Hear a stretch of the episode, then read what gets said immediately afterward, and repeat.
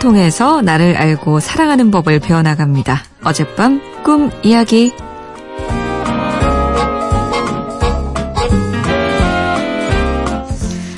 안녕하세요. 저는 남자아이 둘을 키우는 엄마입니다.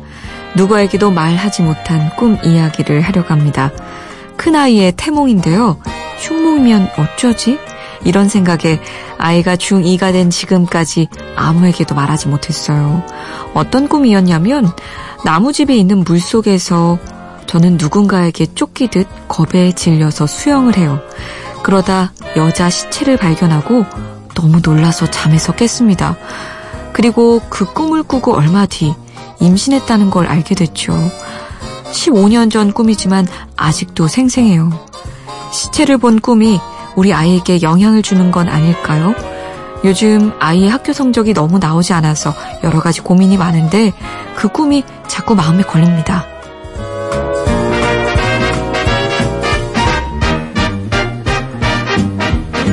치유상담대학원 대학교 교수이자 꿈 분석가 고혜경 선생님 모셨습니다. 안녕하세요. 네, 안녕하세요. 아, 방금 사연을 전해드렸는데 사연 주신 분이 이 꿈을 태몽이라고 생각하고 계시네요. 저는 이게 과연 태몽이 맞을까라는 생각이 드는데요. 그런 느낌 나죠? 네. 근데 태몽이 맞을 수 있을 것 같아요. 왜냐하면 아, 지금 물 속에서 일어나고 거기 안에 조그마한 집이 있어요. 예. 요 자체를 내 자궁의 상황이라고 본다면 아. 내 자궁 속에 양수 안에 이제 어떤 집이 잡혔죠. 네. 그렇게 본다면 태몽은 맞을 거예요. 아, 이 물속의 집을 아기 집이라고 볼 수도 있는 거군요. 네. 아, 저는 태몽 하면은 무슨 동물 나오고 과일 나오고 그런 것만 생각했는데 하긴 꾸는 사람 따라 다 다를 수도 있겠어요. 태몽을 가끔씩 저도 그렇거든요. 예. 어, 이거 왜 태몽이라 고 그러지? 아. 그럴 때가 꽤 있어요. 근데 아마 임신과 관련된 임신 중에 꾼 꿈은 다 태몽이라고 해도 무방할 것 같아요. 아, 그렇군요. 네. 아니, 그러면은 사연 주신 분이 걱정하신 것처럼 이 꿈이 아이에게 영향을 줄까요? 그럴 수 있죠. 어, 그럼 그렇게 말씀하시면 굉장히 걱정하실 것 같아요. 자세히 좀 얘기해 주세요. 예. 그 꿈이 언제나 말 그대로 어떤 죽음 같은 게 여기서 어른거리지 않나? 뭐 이렇게 생각하시면 네. 굉장히 걱정하시고요. 그럼요. 꿈은 언제나 은유와 상징으로 얘기한다 그랬어요. 그래서 이 시체가 저는 이 시체를 나 자신으로 보면 임신하기 전에 나. 음. 그러니까 엄마가 되기 전에 그 경험은 처음이란 예. 말이에요. 그렇죠.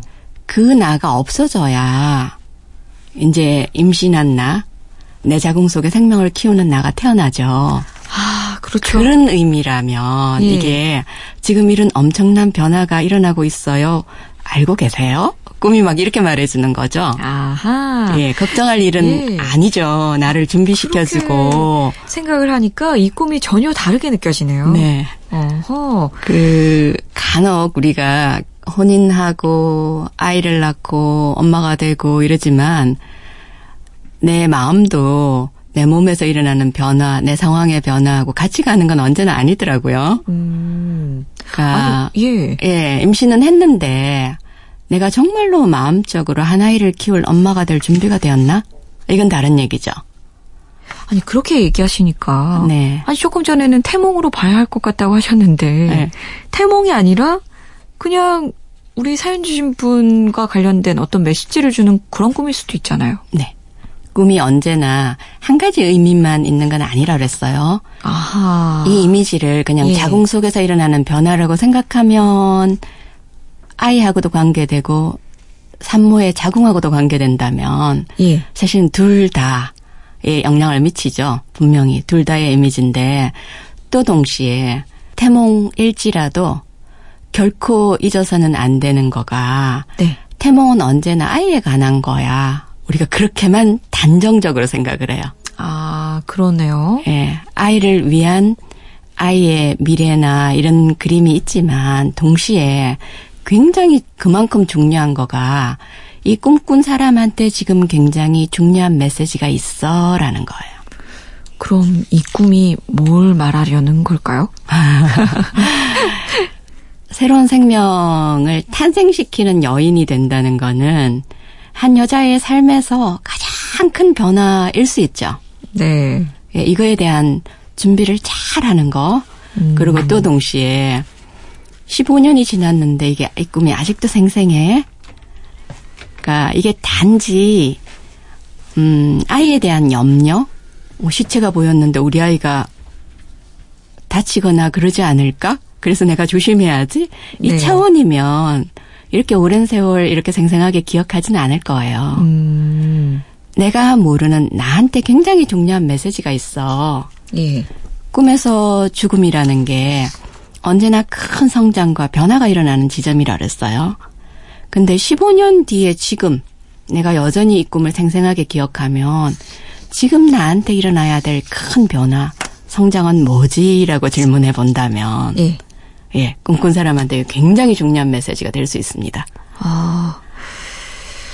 그렇다면 아 선생님 얘기를 듣고 보니까 그 꿈속에서 시체를 봤는데 사실 그 여인이 아직도 죽지 않고 내 안에 살아 있고 엄마로서의 삶과 그 이전의 삶 이 두 가지를 공유하려는 사연 주신 분의 마음이 들어있지 않을까 싶어서 근데 현재는 엄마가 됐잖아요. 네.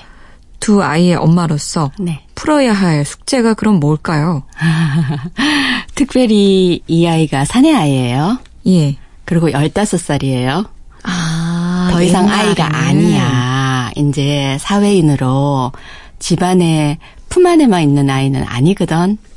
여기서 커야 돼라는 얘기예요. 네. 그래서 이 전환을 하려면 엄마가 아이를 아기라고 생각하고 내가 계속 품어야지 생각하는 한 아이는 굉장히 힘들죠. 음. 15살쯤 되면 남자아이 몸에서 호르몬이 막 나와요. 아, 요즘 나는 예, 성인이야 성인이야 막 이러는데 15살은요. 예. 중2병이라 그래갖고요. 아. 가장 무서운 10대로 꼽히기도 하죠. 예, 그게 그 아이들이 얼마만큼 혼란한가라는 얘기예요, 사실은. 음. 그러니까 호르몬은 날뛰죠. 예. 근데 내 주변은 나를 성장해 가느라고 진통한다고 생각하지 않고 아기 취급을 하면 네. 여전히 품에 속속 들어오는 아이야. 이거를 기대하면 내 안에서 일어나는 것과 실제 나 내가 받는 대접 사이에는 어마어마한 간극이 있죠. 음. 그러면 애가 훨씬 더 헷갈리죠. 그러니까 그 혼란의. 표현이 예. 이제 우리들이 보기에는 중이병이다 그러는 거죠. 아. 성장통입니다. 그러니까 아이는 아이 나름대로 아 내가 어느 정도 컸다고 생각하는데 엄마는 나를 인정해 주지 않네. 이런 예. 마음을 갖게 돼서 갈등이 충돌이 생기는 것 같은데 예, 그럼 조금 독립된 존재로 인정을 해줄까요? 아 그게 굉장히 필요하죠. 지금 우리 사회에서 엄마들이 제일 못하는 게 이건 것 같아요. 엄마뿐만 아니라 아버지도 마찬가지지만 태어나서 어느 시기가 되면 요때에 적합한 게 있어요. 그 다음 시기가 되면 또 이게 적합한 게 있어요. 그러니까 일생 동안 이런 이런 리듬이 있어야 되는데 우리는 청소년기가 거의 혼이 나기 전까지 음. 어떤 사람들은 자기가 아직 아이라고 생각하면서 네. 부모님한테 매달려 있는데 결혼을 해서 아이를 낳아요. 그러면 그 태어난 아이가 내가 부모 손에 크는 거야, 미성숙한 아이 손에 크는 거야, 이럴 때 어마어마한 혼란이 있죠. 아, 그렇군요. 예. 그래서 각자 각자의 리듬이 있는데, 이 아이가 15살이란 말이에요. 사실은 이거는 엄마도 15살 아이를 어, 대접해줄 이젠 독립하고 성장한 나하고 떨어진 개체야라는 거를 인정하고 받아들여줘야 얘가 이 전환을 굉장히 잘하죠. 음. 그러고 나면 엄마 숙제도 주어지죠. 이제 애 품고 애 키우고 하는데 모든 눈을 에너지를 쏟았던 거에서 나 자신한테로 눈을 조금 돌려주면 중반기에 내 삶을 어떻게 꾸려가야 되지? 이런 질문을 해주면 아이는 아이대로 자기 길 가고 엄마는 엄마대로 자기 길 가죠. 아. 저는 그 같은 엄마로서 이분이 왜 이 꿈을 이렇게 신경 쓰고 계신지 그 마음도 너무 이해가 가는데 그 아이를 독립된 존재로 어, 그 아이의 인생을 자신이 선택할 수 있게끔 좀 존중해주는 그런 마음을 좀 먹으셔야 될 것 같고, 그리고 이제는 자기 자신도 돌아볼 수 있는 그런 여유도 가지셔야 되지 않나. 오늘 사연 주신 꿈의 메시지가 바로 그거인 것 같네요. 자, 오늘 고혜경 선생님 오늘도 감사하고요. 여기서 인사를 드려야겠습니다.